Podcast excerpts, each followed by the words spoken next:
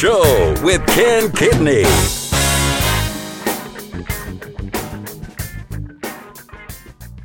Good morning, good evening, good night, and good welcome to the inaugural episode of The Weekend Show. My name is Ken Kidney. I'm joined by my lovely co host Garrett. Say hello, Garrett. Hi ho.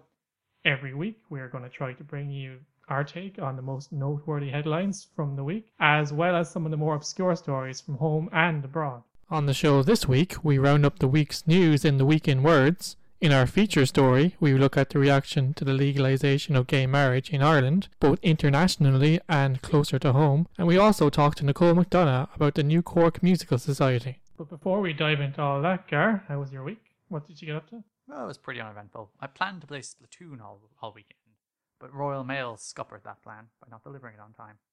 Okay, just before you get into a bit of a rant about Royal Mail, for the listeners at home, can you explain what Splatoon is? Because I have no idea. Splatoon is Nintendo's latest kind of shooter that's not a shooter, where you're a, a kid who can turn into a squid and swim through ink that you shoot down using your guns. The idea is to spread as much ink as possible as opposed to kill people. I see. And what age is that game for? It's it's for for everybody. It's E for everybody, It's Ken. For everybody. And what age are you? I'm everybody. You're I fall under the E for everybody. Thank you very much. He's uh he's nearly 23. 23 next week. Wish me Uh, happy birthday on Twitter. Wish me happy birthday on Twitter. Tell him your Twitter handle so they can wish you happy birthday. At Garrett Kidney. J Garrett Kidney. or E T T. Yeah, so uh, if you wish Garrett happy birthday, he'll be very pleased. I And he will might- be very pleased. He might even tweet back. I'll So at least favorite it. He's in his favorite because you're not vain. Yes. So That's the point um, of social media. Social media is all vanity. That's true. Other than that, uh, anything else? Anything else interesting happened to you this week? I saw Mad Max, which I, I'm afraid to talk about because everybody loved Mad Max. I have. I actually haven't seen it yet, but um, I was actually planning to see it, and then uh, um, your description of it kind of turned me off. Like, it's it's essentially the third act of an action film for a whole film. It's just kind of crashing and banging and crashing and banging and very little talking. But it's not even good crashing and banging. It's it's a, it's a glorified Transformers film. Yeah, a lot of people. A lot of people really play, praised the the practical effects and the fact that it was, you know, it was like female led and and that it, actually was a genuinely kind of well paced, uh, mile a minute action film. You, you don't feel the same way, obviously. no, I didn't think any of the action landed at all. It was just kind of nondescript cars banging into each other. I have to say, um, Tom Hardy, uh, for some reason, he really turns me off in, in films. Like, I mean, people lauded how he was Bane and Batman. I thought he was a poor, a poor man, Sean Connery. You can't mention Bane without doing a Bane impression. It's a rule of the universe. Batman, I'm You're, going to kill you're. Batman. I'm going to smash your back over my knee. Yes, I'm going to break your spine. Spoilers for a Spoilers for anyone who hasn't seen The Dark Knight Rises. Sorry. five-year-old film. Um, yeah, I just I don't know. Like, if, if he's like like the the head uh, like the headline star in a film, I it, it's not going to make me want to go see it. To be honest. But uh, my main obsession this week, and I'm not afraid to say it, has been the Eurovision Song Contest. We had our annual Eurovision party last year. Last year we had it last week, and we had it last year as well. It's a yearly thing. It's a yearly thing. I Uh, wasn't invited. you weren't invited. I'm sorry. Uh, I have a very small apartment. I'm sitting in. Oh, but the ten right. people, the ten like most prioritized people. Gar's not among his most ten important people. Anyway, can I get back to my point now? Go on. Well, like every every year, I get obsessed with the Eurovision because we have the party and we have a little bet on who will win, and there's even a trophy and everything. And then uh, I get to the point where all the songs I like, I listen to them until I'm absolutely sick of them for an entire week, and then I'll stop. So, uh, as you may know, Sweden won the contest. A worthy winner. a worthy winner. Uh, I, you know, uh, Russia came very close, which was very much not uh, popular with the crowd who were there. No, They no one would have happy. went next year if Russia had won. Exactly. And uh, it's actually the second time in three years that Sweden have won it, and the third time since the turn of the century. So they're like the they're gonna they're gonna be like they're like setting up a bit of a Eurovision dynasty for themselves. But um, uh, Måns Zelmerlöw though the the winning song Heroes, uh, I became a bit obsessed with him this week. So I think I follow On him on average- Instagram.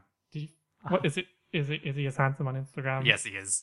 he's gorgeous. Just He in is. case you haven't seen him, Google Google the song Heroes Sweden 2015 Eurovision. Do it. In fact, it's, it's a great song, but like it's, it's brilliantly catchy. staged I as think well. It's, I think there's the- something in it that's brainwashing me yeah, because I just cannot. I mean, on average, I'm not joking, ten times per day.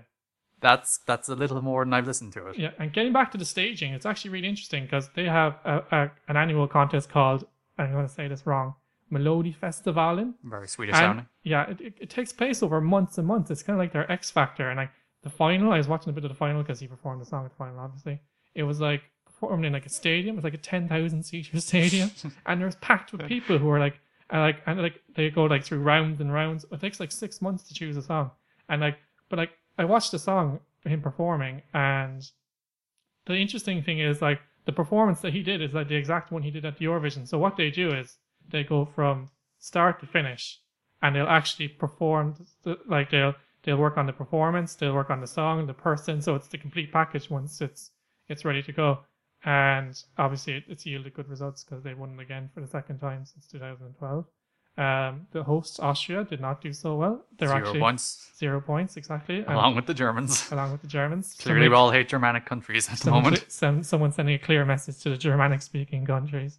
But uh, the the interesting thing is they're actually the first ever country to win it and as hosts get nil points the following year. Because yeah, you usually get like kind of the oh, great job hosting Austria, four points. Thanks for that. But the reason I mention it is I think that maybe like like we take it really personally. We're in Ireland at the moment for Yeah. those listening abroad.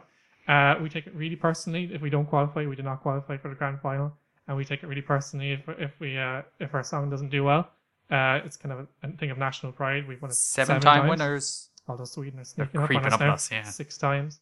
But uh, I think that maybe we could take a leaf from their book and actually develop a song over a long period. So period. So it's actually like a finished article Rather by the time it, it gets to the stage. You know, essentially throwing out a kind of ill-conceived your Eurosong show that no one really cares about, and then it's like, yeah, we'll send that one. and then afterwards, like, what would we do? It's like I don't know, just have some bodhrans and Sit her at a piano singing. have some other Irish things. At least, who was it that set the piano on fire? Austria, Austria. Austria. Fair enough, they got nothing, but they set the piano on fire. That at least adds a bit of pizzazz. Maybe they re- maybe it's because they like went too far and they were just like maybe it's, people Why were- are you rooting that poor piano? It's just like piano fans just gave nil point to, Yeah. to Australia. So before we get into the main body of the show, uh, the and talk about the week's talking points, anything else you want to let the people know? About the Eurovision, you know what I hate? Yeah, People that are too cool for the Eurovision. You know, it's like, oh, Eurovision, buddy. Why would you ever want to listen to that? The Eurovision is awesome. it is awesome. It's like super camp nonsense that you can't help but like be It's sucked just- into. like this is why we have the party. It's just so much fun, just to kind of we all have we all just kind of get our glow sticks and we all have a bit of a, ca- a camp time. We all have a bit of a. Uh, it's just like. And uh, I think you said there's a tweet that came out from you during the week that said it's one of the most well staged shows It in the is. entire It's, world. it's brilliant. There's graphics and fireworks and amazing lighting and brilliant staging. It's just, it's, it's like people talk about the Super Bowl halftime show. Has nothing on the Eurovision. Nothing, and we won it the most times. We're still- shot straight at Katy Perry right there. I mean, we can we can do anything. We can win Oscars. We can win uh, World Cups. We could win anything. Sporting. Well, we no, haven't done so well at the old World Cups. No. Well, the Rugby World Cups. uh, Yeah, we're decent at rugby. A team good at that like rugby. 20 countries in the world kind of play competitively. So, but like we could win anything, but we're still like we won Eurovision. Yeah, the seven most times. We're the best. And Johnny Logan is awesome. So coming up next, we have the week in words, where we'll take you through the main talking points of the week, uh, with the soundbite just in case you haven't heard it before. We'll be right back. You're listening to the Weekend Show podcast with Ken Kidney. Download every Sunday at soundcloud.com slash the weekend show. I'm not perfect. Nobody is perfect. But we will do a good job together, I'm sure. FIFA was rocked by a scandal as nine officials were arrested on suspicion of receiving bribes of in excess of 100 million. FIFA president Sepp Blatter was not among those accused and subsequently distanced himself from all wrongdoing. Uh, in fact, he disappeared from uh, a meeting he was supposed to appear at during the week, uh, just to lay low. But uh, the the cherry on the cake was uh, only yesterday he was re-elected for another uh, four-year term as president. Traditionally, corruption kind of comes from the top, right? You don't have a, hugely corrupt organization with a kind of stalwart leader. So it's it's kind of mind-boggling that this week of all weeks, when nine high-ranking FIFA executives were arrested, he got re-elected as president. So let's let's just do the math here. Yeah. Um, this corruption has alleged what has been alleged to have been going on since 1991. Very long time. Sepp Blatter has been president of FIFA since 1998, and like he, so he's saying that uh, during this time he's not seen any of this go on. I mean, how can you how can you lead an organization I mean, if like if, if he's not implicated uh, as a as a as a, a person who's been bene- a beneficiary of these prizes, is he at least uh, up for firing because he's basically the worst boss of all time? yeah, he somehow managed to lead an organization for how many years? 17 years without realizing the organization is crumbling around him. Exactly. I, I find that just a small bit suspect. Uh, his his, his, uh, his my favorite quote from the week is like, "We can't watch all people at all times. Which, in fairness, you can't. But can you watch nine of them? You know, Could you watch some of them some of the time?" do you not get somewhat suspicious when Qatar get a World Cup? Now, Gar- full disclosure, we are a little bit bitter because he made fun of us when we got screwed out of the World Cup. yeah, we are. when, Fra- when Thierry Henry of France handled the ball, mm. resulting in a goal that knocked us out of the playoffs.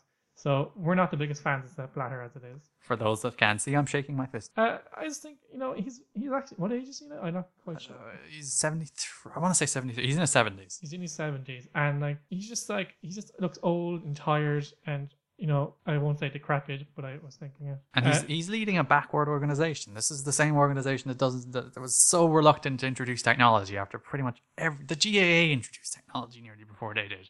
And The GAA is an amateur sport. Like they're they're just backwards in nearly everything they do. and they seem to mind their sponsors more than they mind. Oh yes, And yes. they, they're they're like like I mean I remember seeing that like the hosts country of the World Cup gets literally nearly no money out of it. In No- fact, it nothing costs them money to directly, yeah. Uh, maybe in tourism stuff like that, that. that's the idea that you showcase your country to the world, but in terms of actual like direct money you get is is pretty pretty negligible. And it's something like uh, like the the death toll for the Qatar World Cup is It's a thousand already, I think. a thousand already, and and uh, it's slated highly to climb. Yeah, it's, it's, it's when's when's Qatar? Qatar is twenty twenty two, is it? Yeah. Which that's another seven years down the line. So if you want to extrapolate, they were awarded the World Cup maybe a year ago, year and a half ago. Yeah, So we're going to see about five, six thousand people dead from this for the sake of playing football for a uh, for the love of the game. And never mind the- the fact that footballers just cannot play football. Like football, more than a lot of sports, is, is very physically intensive. You're Yeah. doing a lot of running, Yeah. and in that heat, it's just not going to happen. And you know, uh, one of the main points was a lot of people, you know, uh, I have a lot of friends who are sports fans are wondering if the whole bidding process is going to go under review now. It should. And a part part of the reason suggested why the Americans are are bringing up those those corruption charges is a tad bit of bitterness on their end for not getting that 2022 World Cup. There was a, a high-ranking official, I can't remember his name. Uh, uh, uh, he's uh, from the U.S. himself, and he um, he had two penthouses in, in Donald Trump's big tower in New York. One of them was for his cats. Uh, well, you want your cats to live in comfort. Yeah, uh, in the lap of luxury, some might Yeah. say. But uh, um, all down to those FIFA bribes. So um, a lot of people say, you know, if you want to be a politician, that's the way you kind of uh, make money. But I think you should just try and get yourself into FIFA. you FIFA, yeah, and uh, it's it's it's essentially without any uh, transparency. So no one's looking at what you're doing. it's Everything is good in the world. You can basically rob and pillage for 20 years, and your boss goes, thumbs up. yeah, good job, Good buddy. job. I didn't see it, so it didn't happen. Uh, one of the one of the the main chief executives uh, actually backed him shortly before the vote, saying that he's done a great job. Um, he's a bit of a stooge. Fairness. Well, He's most of the people pocket. there are stooges, I'd imagine. Um, I'm surprised Prince Ali, that his his main opponent, just conceded because it did go to a recount. The vote did go to a recount.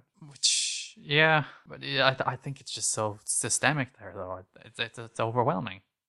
It's interesting to, it'll be interesting to see what happens with the other footballing bodies, bodies like yeah, UEFA and the South American, uh, it would be CONCACAF, wouldn't it? Uh, Concacaf is the U.S. Yeah, the US is kind of North and Central America, and Yeah. then, but uh, especially UEFA, who are kind of making rumblings about not necessarily supporting FIFA, and like FIFA would collapse if UEFA pulled out.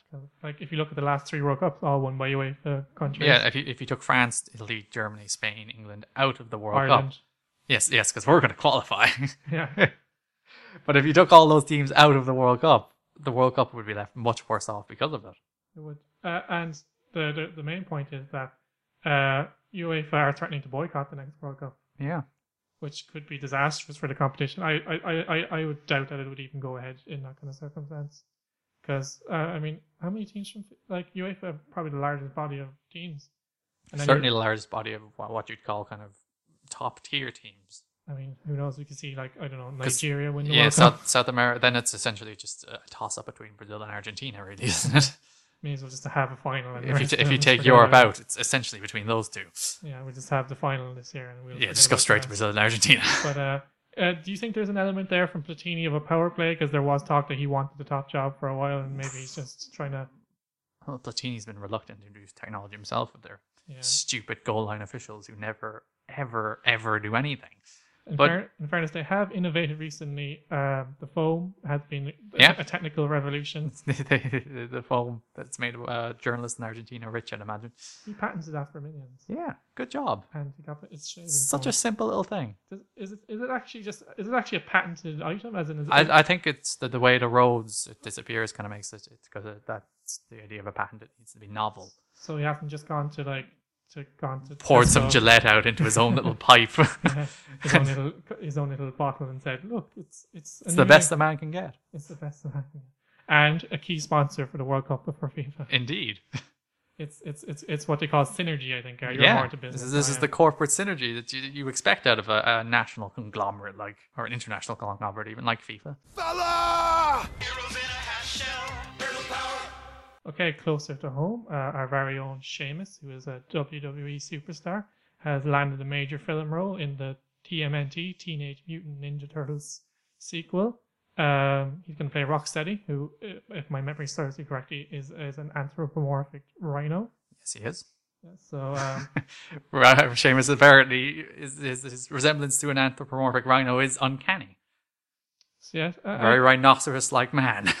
um, we I saw the first film. Um, I didn't actually. I've I've, I've seen the, the you know the animated film from like 2008 yeah, or the kind of CGI one. I, I like that film actually. that franchise has bounced around a lot in recent years. even the cartoon. There's been so many iterations of the cartoon in the last few years. Yeah, I think they're on three now, Yeah. and I, I know Nickelodeon bought it, and they're the one producing this film as well.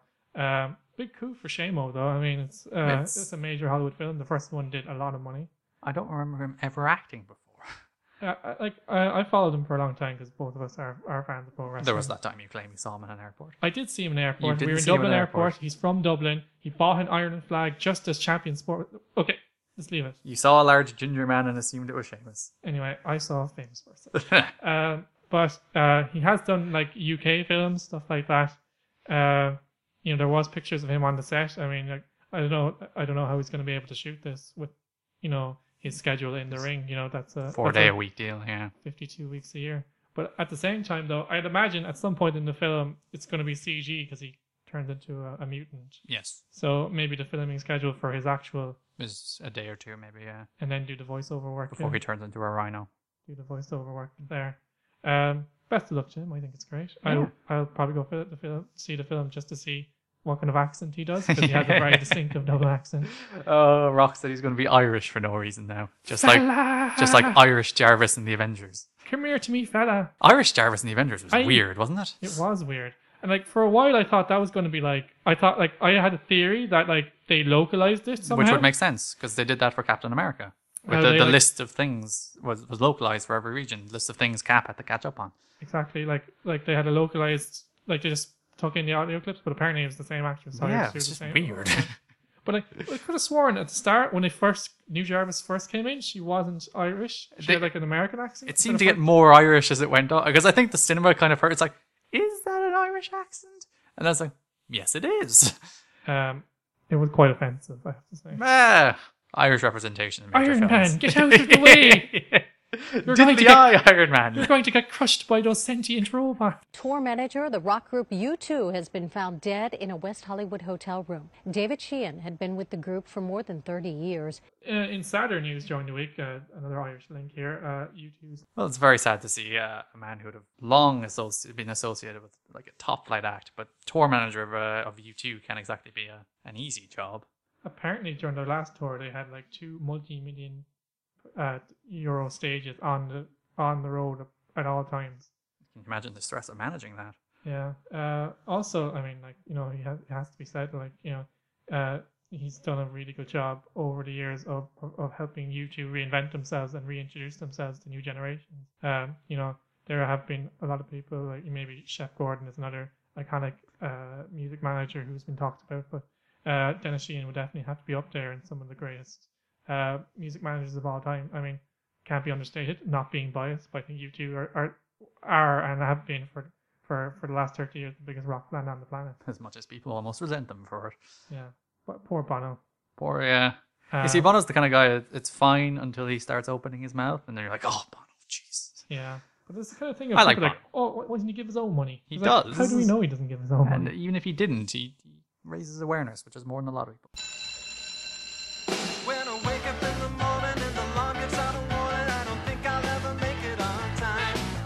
One of the weirder stories of the week, uh, it's just something from my childhood, so I thought I'd mention it, was um, Dustin Diamond, who played Samuel Screech Powers in Saved by the Bell, the 1980s uh, teen sitcom, got arrested for allegedly uh, allegedly stabbing a person. Allegedly stabbing someone in a bar fight. Yeah. Yeah. so he's going on trial this week. Um, so he wasn't saved by the bell in this scenario. Sorry, that's terrible. That's that's just awful. I had to say it. You watched the whole the whole series recently, I didn't you? did. It actually has a very weird continuity, like because a bunch of the actors left, and then they, they but like they brought introduced new characters, but they they actually filmed uh the the, the series out of sequence. So um they introduce these new characters, then they disappear. So then Jesse Spano and Kelly Kapowski will be there for an episode and then disappear for seven more episodes. But that's uh that's getting sidetracked. But uh um Remember? Did you watch Hulk Hogan's Celebrity Championship Wrestling? I did. He was in. He that was in that. Yeah. He did look a bit unhinged. He wasn't. he did. Um, I watched a kind of a it was a kind of a an unsanctioned uh, lifetime movie about Saved by the Bell based on his. Oh yeah, he book. wrote that, didn't he? He wrote. No, well, he wrote the book. That, the, that they based the film on the tell-all book, and he seems really bitter. Right. As in, like, uh, apparently he was bullied. They nobody paid attention to them. Everyone thought he was a bit of a joke. So I think, like, is it possible that Screech finally snapped? And he never really went on to do much, did he? Except reality television. Uh, Yeah, because the other two, Zach Morris and ooh, what's your man's name who holds Mario Lopez. Mario, Mario Lopez, Lopez. like King of Hollywood. Yeah, and Zach Morris had um, Franklin Bash. Mark Paul Gosselaar. You don't know his name. I've watched some of Franklin Bash. Franklin Bash. That was okay. Yeah, I mean, it was it was a kind of harmless, inoffensive show. maybe for a season. After that, I didn't. I stopped watching it. But um, yeah, I I think it's, it's like it seems like over the years he's become more increasingly bitter about how how he was treated in the past. Like as how you know he was treated like a joke, and then you know because of the way he looked, and then as he went on through his career, he just like you know he was always the butt of the joke. You know, always the the laughing stock. So. It's possible that he snapped. It's also possible that he's just not a nice person as well. Or it might be falsely accused. yeah. There's always that chance. So uh, time will tell whether he, he actually beats the rap or not. But um, I hope he does because I, I rather enjoyed him in Saved by the Bell. And uh, if there's a, there was a reunion recently on the Jimmy Fallon show that he was not a part of. She wasn't. No, Uh, he was not in jail at that point. He was just saying I didn't want to, he didn't want to do it because he was such big numbers on YouTube as well. yeah it's massive. If you if you uh, if you uh, want to, you can actually find it on YouTube on, on the Jimmy Fallon show. Uh, it's uh it's it's it's quite funny. It's actually it actually nails this, the the the vibe of Yeah, Saved by the the kind Bell of- perfectly. The kind of very naff tone of it. Weirdly, unless unless, unless you saw close-ups, a lot of them actually look quite quite the same. It's Yeah. actually quite scary how how how young they all look. Um, I suppose it was. Well, it's not that long. It's twenty years, I guess. You know, it's, it's, It's quite a while. yeah, but I hope I uh, look the same in 20 years. uh, but I I um I do enjoy Saved by the Bell. I watched all of it recently, and uh, the fact that Screech is on trial means that I'm going to have to launch an online petition to get to free Screech. Would you would you get a giant tattoo of the prison on your back and break him out of prison break style? Um, I would, but I'm afraid of needles. Needles So are terrifying. I might just, you know, do do the bare minimum and start a social media campaign Oh, one of those just change.org things that you can get people to sign. It's like, Yeah. oh look, look, I'm interacting with. with or hashtag free screech. Uh, That's you know that's what social media. Never mind self promotion and vanity. That's what social media is for. that's it, it, it's it's it's a, it, it's a catalyst for social change, and I think that's the least I could do for him. It's actually literally the least I could do for him. so um, that I think that's about it for our week in words, uh, and we're going to move on now to our feature story talking about the legalization of gay marriage in Ireland, and we'll be right back. You're listening to the Weekend Show podcast with Ken Kidney. Download every Sunday at soundcloud.com slash the weekend show. So our feature story this week, and I'm very proud to say this, is uh, in the last week, Ireland has voted uh, unanimous, unanim- let me try again, unanimously to legalise gay marriage in Ireland. So the country took its biggest step yet towards equality for all our citizens. Uh, people turned out in massive numbers to make their voice heard, um, and the people responded. And um, two out of every three people said yes. So it's it's really fantastic for for for for the country. But like I mean, like the reaction has been nearly overwhelmingly positive. Uh, from from Ireland and from abroad. Um, uh, rather interestingly, I only found this out uh, kind of on the day of the vote. Like we're the first country to actually legalize gay marriage Via popular vote. via popular vote. Yeah. Exactly. Which is really kind of cool, isn't it? yeah. It's like we went to our people and said, "Are you okay with this?" And it's it's not like a piece of legislation being put in place by politicians, or it's not a court ruling on something. It's the people of the country saying, "Look, we should all be equal in the eyes of the law, Exactly. and we want to put that in our constitution." And Um, that's really kind of cool. yeah. One of the one of the like Dublin had really high voter turnout and really high Really high yes rates, yeah, really high yes rates. The highest in the country was Dublin Southeast, seventy five percent. which is gigantic. Um, oh, rather awkwardly, only one constituency voted no. Uh, Roscommon, South Leitrim. There's always one. we essentially we essentially have like a, a tolerance index of Ireland now. we can just rank them from top to bottom of where is most and least tolerant. Just But to that's give, kind of just so people don't head to uh, Roscommon, South, Leitrim with their tar and feathers. Uh, we will note that it was fifty one percent. So it was it wasn't And in fairness, there were a lot of, there were a lot of constituencies that kind of voted yes, 50, 49. one of the closest ones actually Donegal Southwest, which was voted yes by only 33 votes. Exactly. So, 33 people said yeah, yes. but uh, that none of that matters. It, it passed. That's all that, that really matters in the end. it's actually the most voted. Um, Referendum in the history of the state, isn't it? yes. We're finishing my sentences. I feel like we're in Yes. sync now. This is the first episode, and we're actually we're actually gelling really well. 1.9 million, so it's 92 million, uh, compared to 1.8 in 2004 for the uh, the vote to restrict Irish citizen, citizenship, and um 1.6 million for divorce 20 years ago. The, the Um, Seanad one was, was extremely low recently, wasn't it? Yeah, people really didn't care. But like, no one cared about the Seanad. well, it was just it was kind of a good thing because the people who felt strongly felt that it should stay, and Which, yeah, that probably worked in its favor to keep the poor Seanad around. So I, I suppose you could say say that more for for every referendum. Whoever, like you know, the largest contingent of people feel strongly will head out to vote. Which is, yeah, we got something in the region of 50,000 55,000 people registered to vote for the first time for this, this referendum.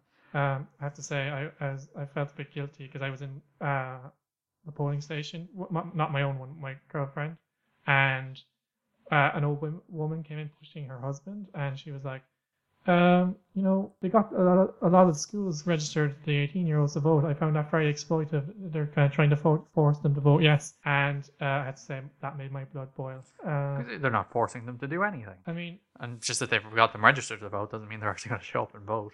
I mean, they're as entitled to have their voice heard as anyone else, uh, really. So a lot of celebrities, just because like that's We're the famous. we're famous all over the world now, uh, have reacted very positively to this. Uh, let me read a few tweets there on my screen. Uh, Seth MacFarlane, congratulations to Ireland, Ireland legalizing same-sex marriage on a national level. Come on, US, let's catch up to the future. Richard Branson, who I also met. I, You insist. it was you, a Virgin flight. He was. It was a video, and you were like, like hallucinating. He bumped into me and asked me where the line for first class was. I swear to Yes, God, he, people. he doesn't know where the line to first class is on his own airline. yeah, but you know, Ken Ken saw Ruud Gullit in an airport once. He's making all of this up. Maybe he just wanted to talk to me and he just didn't know, couldn't find a reason other than pretending that he didn't know where his seat was. He knew Ken would host this super famous podcast online. He wanted to get in as an early guest. The Weekend Show, available uh, at The Weekend Show on SoundCloud. Download SoundCloud. every Sunday. Anyway, back to Richard a really Branson. great host. Back to Richard Branson. Sorry, I got sidetracked. Great to see the uh, people of Ireland uh,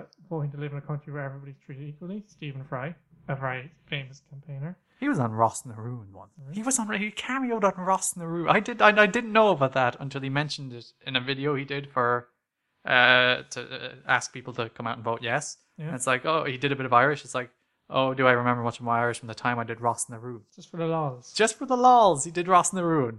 Anyway, Um, Neil Patrick Harris, uh, you know, another proud uh, gay activist. Uh, his one I don't like so much because it says, "I proudly raise a pint of Guinness and toast the people of Ireland for voting by sweeping majority to legalise same-sex marriage." Come on, come on, NPH, you're better than that. yeah. you're smart. You hosted the Oscars rather poorly, we'll go we'll move past it. He hosted everything else well. The, Yeah. the Oscars is a point. Sam Smith. Uh, I only found out recently Sam Smith was gay. I didn't think he was. I don't particularly know who Sam Smith is. He's is. the new guy, you know, like before everyone sang Adele at X Factor auditions. Yeah, now they're it's singing Sam Smith, right. Exactly, yeah. You see, uh, music is my blind spot. So, Sam uh, Smith. so happy Ireland have passed the law to get married there. still genuinely shocks me though. Uh, that's that this is only just happening. Well, you know, it, you know, we are kind of a country who who only recently kind of In the last 20 years. yeah cast off the shackles of of you know church ruling the state basically. Homosexuality was a criminal act 20 years ago. yeah. which kind of says how far we've come in a relatively short period of time. But Uh, yeah, that's that's the reason a lot of the reaction has kind of been surprised because you know traditionally we're a very kind of Catholic state. Our census numbers for, for Catholicism are huge, fair enough. Practicing Catholics is is a- an entirely different number altogether. But yeah, which is so people were kind of surprised that this Catholic dominated country, or at least that's the perception of us, said, "Look, we don't have a problem with this." We'll get back to the church in a minute. I Oh, some stuff to say about them. But uh, Russell Crowe, you love this. Uh, Les. Is my favorite film. You're a fan of Russell Crowe, and you think he was brilliant in it. He was so good. People give poor Ross a uh, he's a hard, hard tie. His songs were my favorite part. Anyway, My vocal warm up exercises for this podcast is to sing the confrontation from Les Mis. I was the other part. Uh, he said that he was showing his love for the Emerald Isle, and he said he's like, "Dear Ireland, you're even more amazing." He's a very big fan of Ireland. He visited only recently. Uh, his, his film came out. and Miley Cyrus was very eloquent in her tweet. Fuck yeah, Ireland. Do we have to put a, a, an explicit language warning at the start now? And like, uh, and then uh, getting back to Roscommon, uh, Chris O'Dowd is actually a native of Roscommon. Uh, was proud of the yes for it, and uh, not very very happy with his uh, his own country voting no. Uh, he said, "Seems the no vote tactic of telling Roscommon people that gays have polluted the water worked." Mary McAleese, who was awarded the freedom of Roscommon at one stage, very disappointed. Also, uh, sorry, Martin McAleese. Martin McAleese. We're so used to saying Mary because Yeah. no, nobody, not like Ma- like it's usually like like uh you know like Michelle Obama kind of has her own kind of profile, but in the shadow of her husband. But it's like the other way around with Mary McAleese. Yeah. my apologies. It'll be the same with Hillary and Bill in a few years. exactly. He's going to be like the first. Speaking, man. Hillary, Hillary spoke out in favor as well, didn't she? Yeah, she was very much in favor, but like they have close ties to Ireland, as are all U.S. presidents do. It's it's a rule of thumb that you must invent your ties to Ireland. Not saying Obama I- invented his ties to Ireland. I think there's a company out there that does all this stuff Yeah. for you. So you pay them a large amount of money, and then they like they like manufacture Irish roots. It's like, oh, we'll just put put an Obama in Moneygall. Yeah, it's just like, oh yeah, it's just like like you've all heard of this before. So the celebrities are very pleased with us, so we're, so that's great. One of the the less happy people was uh, the Westboro Baptist Church, In all who their uh, infinite wisdom. who launched a section of their website saying God hates Ireland. Well, that that, that website's years It's been old, there isn't for a while, but they've updated it now to Yeah, because we like the gays, so now they, they hate us even more. Uh, a Vine, uh, uh, uh, rather funnily though, a Vine has got, gone viral of a protester attempting to fly the Irish flag upside down, which is the international sign of distress, uh, not realizing that the Irish flag looks the exact same if you turn it upside down. Yep, So some of them have been smart enough to notice this and instead opted to fly it backwards. Which is no longer the Irish flag. Yeah, the only problem being, as you say, it's like orange, white, and green is the flag of the Ivory Coast. So apparently, God hates them too now. Yeah, Who knew? it's, it's, it's if you're going to hate us, you know, if, if, if you're going to put like specific effort into hating us, at least do it right. Though, Ken, if if we're mocking them on this podcast, will they will they now po- God hates the weekend show. Yeah, God We- hates the sorry. God hates the weekend show with Ken Kidney. I notice it's just with Ken Kidney as well. I mean, yeah. I mean, like they don't like they don't put the co-host on Conan O'Brien or Jimmy Fallon or like They the don't- psychic but guy. They don't really have co-hosts. We're, we're best friends. okay. Uh, maybe if you work your way up, you know. Oh, maybe there's, there's like a, a tier. There's like a promotion Yeah, system. We'll eventually promotion get to. system. It's actually uh, an incentive. It's like a savings scheme or something. Oh. Uh, Oh, so it's, it's like a, like a pyramid scheme where I give you money. yeah, you give me money basically. So if you invest ten grand, you get co-host. right. So, uh, J.K. Rowling, not very happy with the Westboro Baptist Church. She was very happy with Ireland. She was active on Twitter as well. Twitter seems to be the, the Twitter epicenter of the the- news universe these days. It is. Uh, she said, sitting here watching Ireland make history, extraordinary and wonderful. And then she started having fun with her fans on Twitter saying that, uh, what if Gandalf and Dumbledore were gay? And she's like, oh, they could get married in Ireland. And then the Westboro Baptist Church fired back with a tweet saying, if they do, we'll picket it. and it's just like, not, uh, like, do you think they know that those are fictional characters or they're Um, well, probably not, because they are relatively detached from the real world. They, their their grasp of reality is less than ideal. So I think they think Dumbledore is a real person, and he's a real person in our hearts. exactly. Uh, Dumbledore, and and like, that was one of her major, uh, major kind of moves in recent years that to kind of support the movement in in establishing Dumbledore as as a gay man. Uh, that And I thought that technically, was, Gandalf is a gay man. I thought that was very interesting. he's played by Ian McKellen. Ian McKellen, who's a pro. I found I found it like just a little side note there. and This is not about Ireland, but uh, a prominent gay man, Ian McKellen, as you just mentioned. Apparently, uh, you know when you go to a hotel and they nearly always, especially in the US, have a Bible in one of the drawers. Yep. Apparently, he always ripped out the page that condemns uh, homosexual. I like that. It's only a page. Yeah. It's not like uh, it's not like one of the uh, the the the Ten Commandments that God hewed into stone and gave to us. It's a page in the Bible written by people years afterwards. who had their own agendas. Indeed. And if God created everybody, surely He, he created the gays. Exactly. So, And he invented homosexual, unless it's some kind of horrible defect that he did not but like, the, intend. you see, the the the Bible thumping. Um, What is their argument against that? Yeah. They probably just go something along the lines of the gays were sent here to test our faith or something like that. God. You know, like they're gonna they're gonna send gay and lesbian people here to test And if- test our resolve to Yeah. and our. and if you're really really upset about God. that, you've got something to ask yourself. You really do. Yeah. It's like people that are just wanting to live their lives. Why would you want to interfere with them? That's that's why the no campaign annoyed you know, me. my main motivation of voting yes, besides you know having gay friends, it's just like it just felt wrong. People just not being the same. You know, uh, back to J.K. Rowling because this is interesting. We'll get. Uh, so she responded to them saying they'll pick get Dumbledore and Gandalf's wedding by saying, "Alas, the sheer awesomeness of such a union in such a place would blow your tiny bigoted minds out of your thick sloping skulls." Well put. Yes, That's why I- she's I- a billionaire. There's, well, not a billionaire anymore. Apparently, she's. Uh, Well, she I'm made full of anecdotes today. made, made billions. She actually gave away so much money. She's not a billionaire anymore. is, she's still doing She's a rather cool person. She is. She's a very cool person. Anyway, and they're opening another Harry Potter theme park, so she's rolling in. And they're making that new trilogy of films, and they re- re-release the books every few years in a new edition, just so people will buy them again. And they have a Harry Potter experience in England now, which is amazing. I recommend it in so, Watford. So much money. Uh, so she, uh, she, and there's a quite a lot of backfire. People said she shouldn't have done it, and she said they said that she was kind of maybe kind of, uh, you know, giving in to them too much, or maybe responding to their kind of hate, hateful jibes too much. And kind of don't feed the troll idea. don't feed the troll exactly. So, and her response to that was, "I don't care about WBC. I think it's important that scared gay kids who aren't out yet uh, see hate speech challenge, speech challenge. So, you know, when you're that rich, you can say whatever you want because you're right. just like, what are you going to do to me?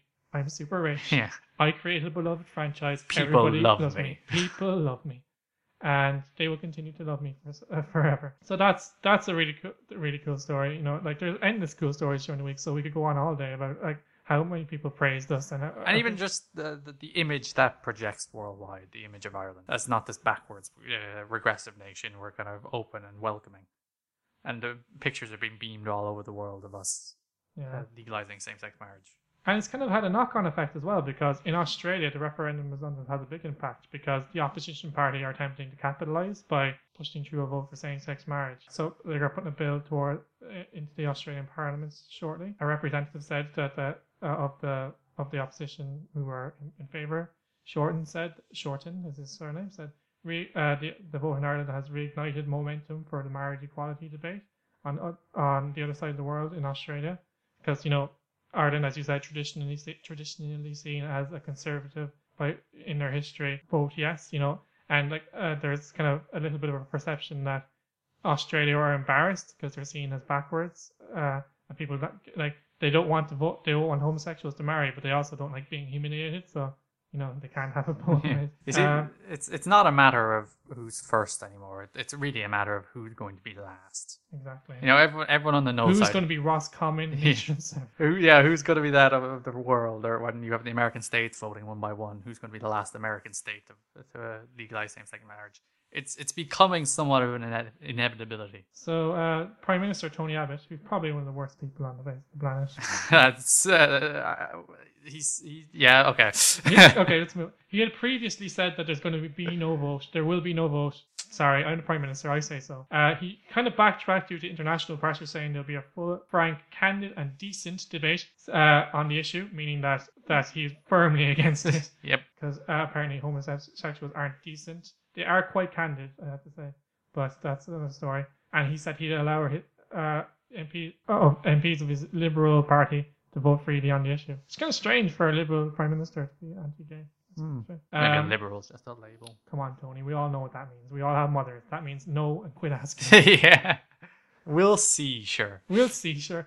Uh, ask me tomorrow. Yep. Yeah, like uh, so we put it off for as long as we can. Guard. The last element we have to talk to is the reaction of the church. Mm, They're none too pleased, as you can imagine. yeah. Uh, Archbishop of Dublin, Diarmuid Martin, who wrote uh, before the vote, stated that there's a danger that marriage will lose originality if mar- same-sex marriage is allowed.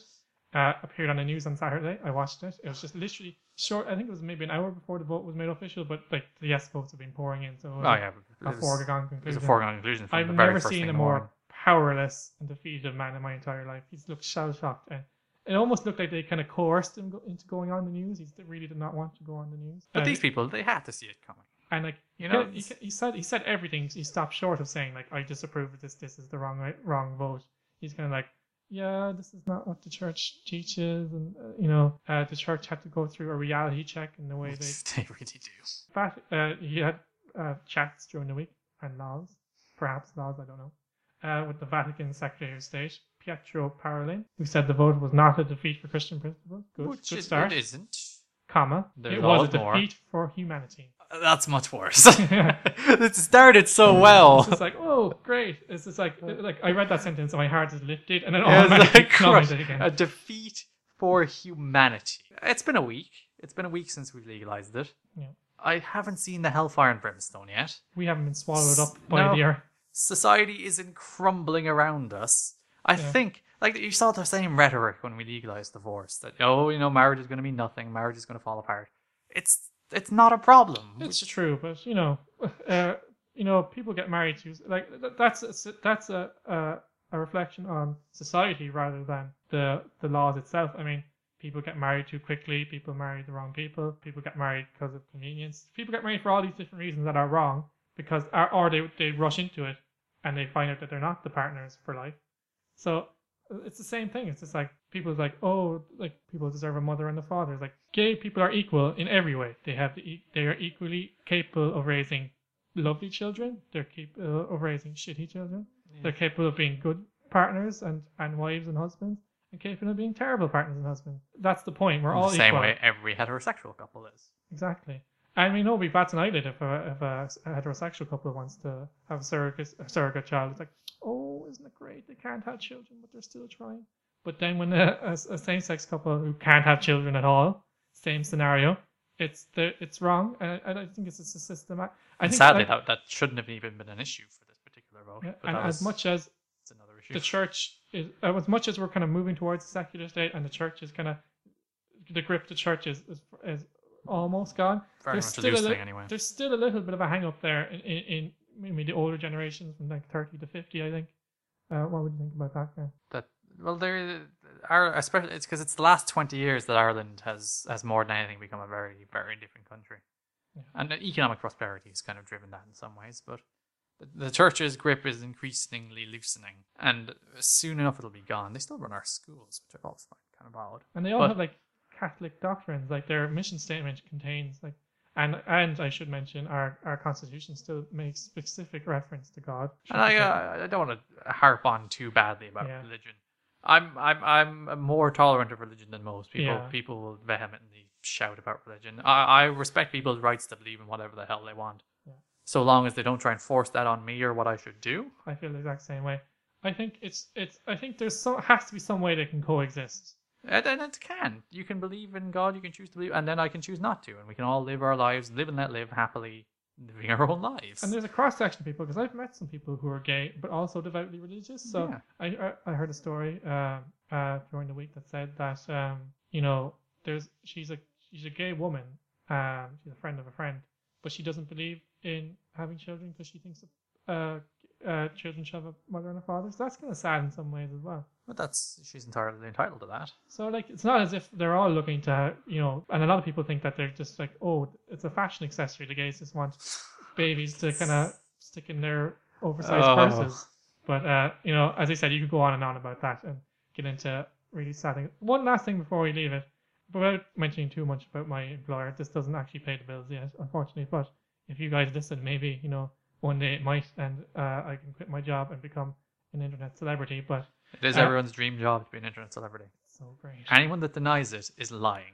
If you could be an internet celebrity, that that's what everyone would do. And but I work in customer service, and you know the odd time when I'm greeting someone, I'll say I'm from Ireland, you know, you know, in an email or or contact, and a lot of them go like, "Oh, Ireland! Congratulations on the vote! You, you really did a great thing." And I had to say, I, I got a bit emotional about that, and and uh, even last week I got emotional.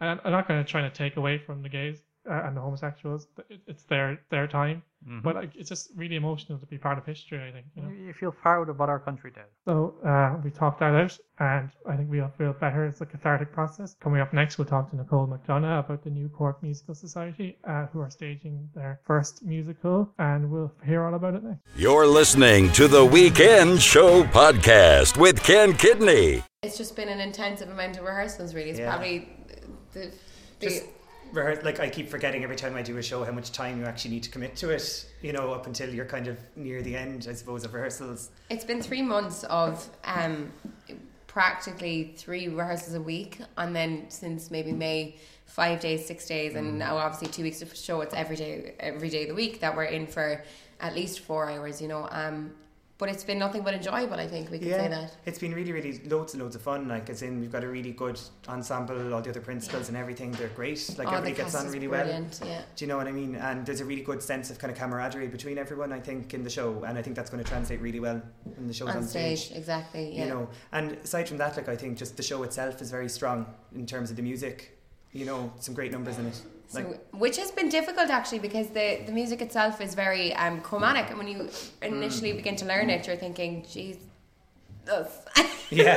you know, like this is this is very um, it's very difficult." And I remember sitting down with Dave, the musical director, and thinking, "Oh God, I don't think I'll be able I'll be able to actually." Get this off in time, but you know, the more you run it, the the easier it becomes, and the more ingrained in your brain it is. And Yeah, But the music is fabulous. Like we have some amazing numbers. Like we have um, my favorite number at the moment would be uh, brass band. Um, it's my only ensemble number yeah, as yeah. far as I'm concerned. Um, uh, big dance number as well. And I have the pleasure of working with um, Colette and Angela in the song "There's Got to Be Something Better Than This," and Aileen Coffey or, uh, choreographed it, and it was just oh, it's an incredible number. Like so, if you are coming to see the show for anything, it's coming to see that music, that Yeah. musical number. It's amazing. I, I'd be the same. Like my um, two favourites would be, I think, if they could see me now. I just think the combination of the song itself and the choreography is fantastic. Like on Aileen stage, did a great job on she that did. number. Like, and something better, mainly for the choreography, because I think choreography is so impressive. Like, it's a grand song, but the choreography elevates it to amazing. Like, you know, um, I'm actually really excited about, you know, the show actually being on stage and actually seeing, seeing everything kind of when the lights are up and the costumes are on and. Do you know what I mean? I think it's going to be fantastic. And the atmosphere as well with the with the audience when they're Yeah. on stage. You know, when you're when it comes to opening night, like I'm sure there's going to be a bundle of nerves, but Yeah. excitement as well. You know. And it's a funny show, like as well. Do you know, like I've laughed out loud loads of times during rehearsals. I think I'm it's glad. yeah. Sometimes with people, sometimes at people. I hope so. I know Yeah. that would be happening. But um, but no, like I think first and foremost, like there's a lot of comedy in it, an awful lot of comedy. Yeah, the script is brilliant. Yeah, it's a really really fun show to be both both be a part of and both to watch. You know, And I've been really lucky to be given the opportunity to play Charity because she is has is one of the characters that I've just been lucky enough to play, and I am enjoying one of the most. She's one of my favorite characters that I've gotten to play before, um, and that made no sense. She's one of my favorite characters that I've ever got been given the chance to play, um, and she's just. You know, you can sympathize with her and empathize with her because she's just so naive and you know, it's just living with her heart in her sleeve, but it's just so positive, and that's just one thing I adore about her character is the positivity. You know, she goes her whole life does a full 180 degree flip, like, and she winds up, you know, in the same place she started, really, and it's just it's a fabulous musical and a Yeah. fabulous storyline. I think. I nearly love the whole heart tattoo thing. It's almost like she's wearing her heart on her sleeve. And that's isn't true. it? Yeah, I never know that. That's very true. yeah, Uh, yeah.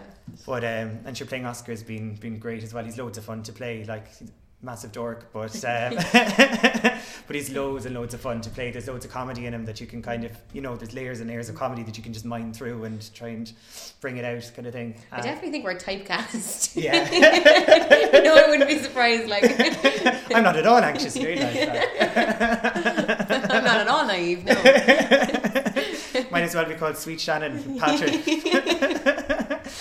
um, what was I going to say? But yeah, he's, he's loads of fun to play, and like I'm trying to. It's really. I don't want to spoil the ending for anyone, but it's really easy to paint him as this two dimensional, kind of nasty kind of guy. Yes. But but if you kind of delve into the character and kind of you know try and kind of see it from his point of view. You know, He's really as hopeless as charity, though, is, isn't he? yeah. Like he's um what was I going to say? Like he's obviously a very obsessional kind of guy, but I do think that there's a kind of another dimension to his character there that's you know that you can kind of delve into and kind of some way sympathise with. do you know? Um, so yeah, he's been loads of fun to play, like loads and loads of fun. So we have been Charity and Oscar. For a Sweet Charity podcast, Firkin Crane. Cork City has a brand new musical society for the first time in its illustrious history. The group are getting ready to stage their first musical, Sweet Charity. The show, which runs from Thursday, June 4th until Sunday, June 7th, is in the Firkin Crane Theatre on Redmond Street in Cork. You just heard from some of the cast, and I'm here with one member now, Nicole McDonough. To tell us more. Hey, Nicole. Hi, Ken. So, how did the group get get started? Uh, like, who were the key people who were gonna bring in this overdue element to the Cork art scene? Well, basically, um, Councillor Kieran McCarthy um, is our director, and he's very much involved in the Cork art scene and has always been involved in musicals and different um, key aspects of arts around Cork City. So he, along with Dave O'Sullivan and Aileen Coffey, um, took auditions and basically uh, through Facebook and other social media outlets, they said that they were auditioning for a Sweet Charity. So um, a huge um, lot of people from Cork, especially Cork City, as a, as you said, is the first musical society, decided to audition, and here we are. So, what motivated you to get involved? Well, I've always been involved in musicals um, from a young age. I started off in CADA Performing Arts um, at the age of about 12 years old, and then went on to do a music degree in the CIT Cork School of Music. Um, in School of Music, I was one of the founding members of the CIT Musical Society, so I've always um, had a huge interest in musical theatre. Um, after my studies in Cork School of Music, I went on to study um, with Musical Theatre Ireland. So that was um, very much an intense course in musical theatre. And so it was just out of pure and utter interest in musical theatre and really wanting to get involved in local arts that I auditioned for Sweet Charity. So, like you said yourself there, you you're gonna have a bit of a background and you've had some professional training. Is it like is it all pros in the making, or is what, what kind of mix does the group have? we're very much um huge mix of people. You have some professionals, um, some people like myself that want to go on to further training, some people that are still in college and studying drama and theatre studies, others that have had um have been involved in other drama groups and other arts groups all around Cork and beyond. Um, we have a few choral singers who've just decided to go into musical theatre as an outlet. It's very much a huge mixed group of people. A lot of people are working and then rehearsing and coming to rehearsals afterwards. It's very much uh, a vast group of all different kinds of personalities and backgrounds. Is it hard working and then making time for, for rehearsals as well? It can be. It can be. Uh, when we begun, it was only maybe one, two, maybe three rehearsals a week. Now we're as the show is approaching, we're very much doing five, six, and sometimes seven days a week. So we're, and it can be from anything from two to four hours, maybe even five hours a day. So it can be hard to fit in everything. Um, with work during the week, you're basically going home, getting yourself ready to go, and out the door, getting a quick bite to eat, and off you go again to rehearsals. But I don't think any of us would have done this or got involved if we didn't love it, and we're we're really embracing it because we're such a, a vast group of people, but we're all learning from each other. It's brilliant to watch the professionals and, and the new talent that is coming through through Cork Musical Society, and it's very, very much. Um, I think that we're we're we're really enjoying the whole process of it, and um, learning loads and having the crack in between. So you say you're like in the full swing of preparations now, up to ninety. So what have preparations been like so far? Um, preparations have been good. We started very early on with just learning the music, which is um, quite complicated. It's the music of Cy Coleman. Um, anybody who's familiar with him would know that he's very much uh, a jazz-like composer. Um, a lot of his stuff is very chromatic. It's quite difficult for um, me as a soprano. It's very very high, so um, it's difficult in that sense. But we started that early. We've also had choreography with Aileen Coffey, and, and she's been amazing. She's doing very, very um, unusual choreography, very much influenced by Bob Fosse himself, who did the choreography in the movie. And then apart from that as well, we've been very much involved in doing all the scene work as well. The ensemble is, I'm part of the ensemble, and the ensemble is very much um, a part of every scene. We're, we're always there. We always have to be on point, um, and total concentration has to be there as well. So we've been working very closely with Kieran and with Yvonne, who is our production manager as well, in terms of getting into the different characters that we may have um, throughout the whole musical. And that's been going on now for two months or so as well. So it's constant preparation. And how do you how do you kind of fund music like this? Is it all like contributions or uh, like like for costumes and stuff like that? Is it all very much a kind of case of, of sourcing it yourself, or is it hard to get that stuff when you don't have financial backing and such like big productions? Yes, um, well, I know Kieran himself has invested greatly into this musical society because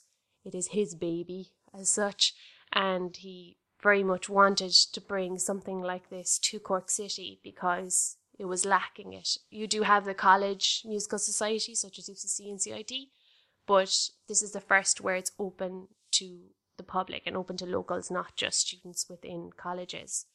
Um, so he very much financially backed it.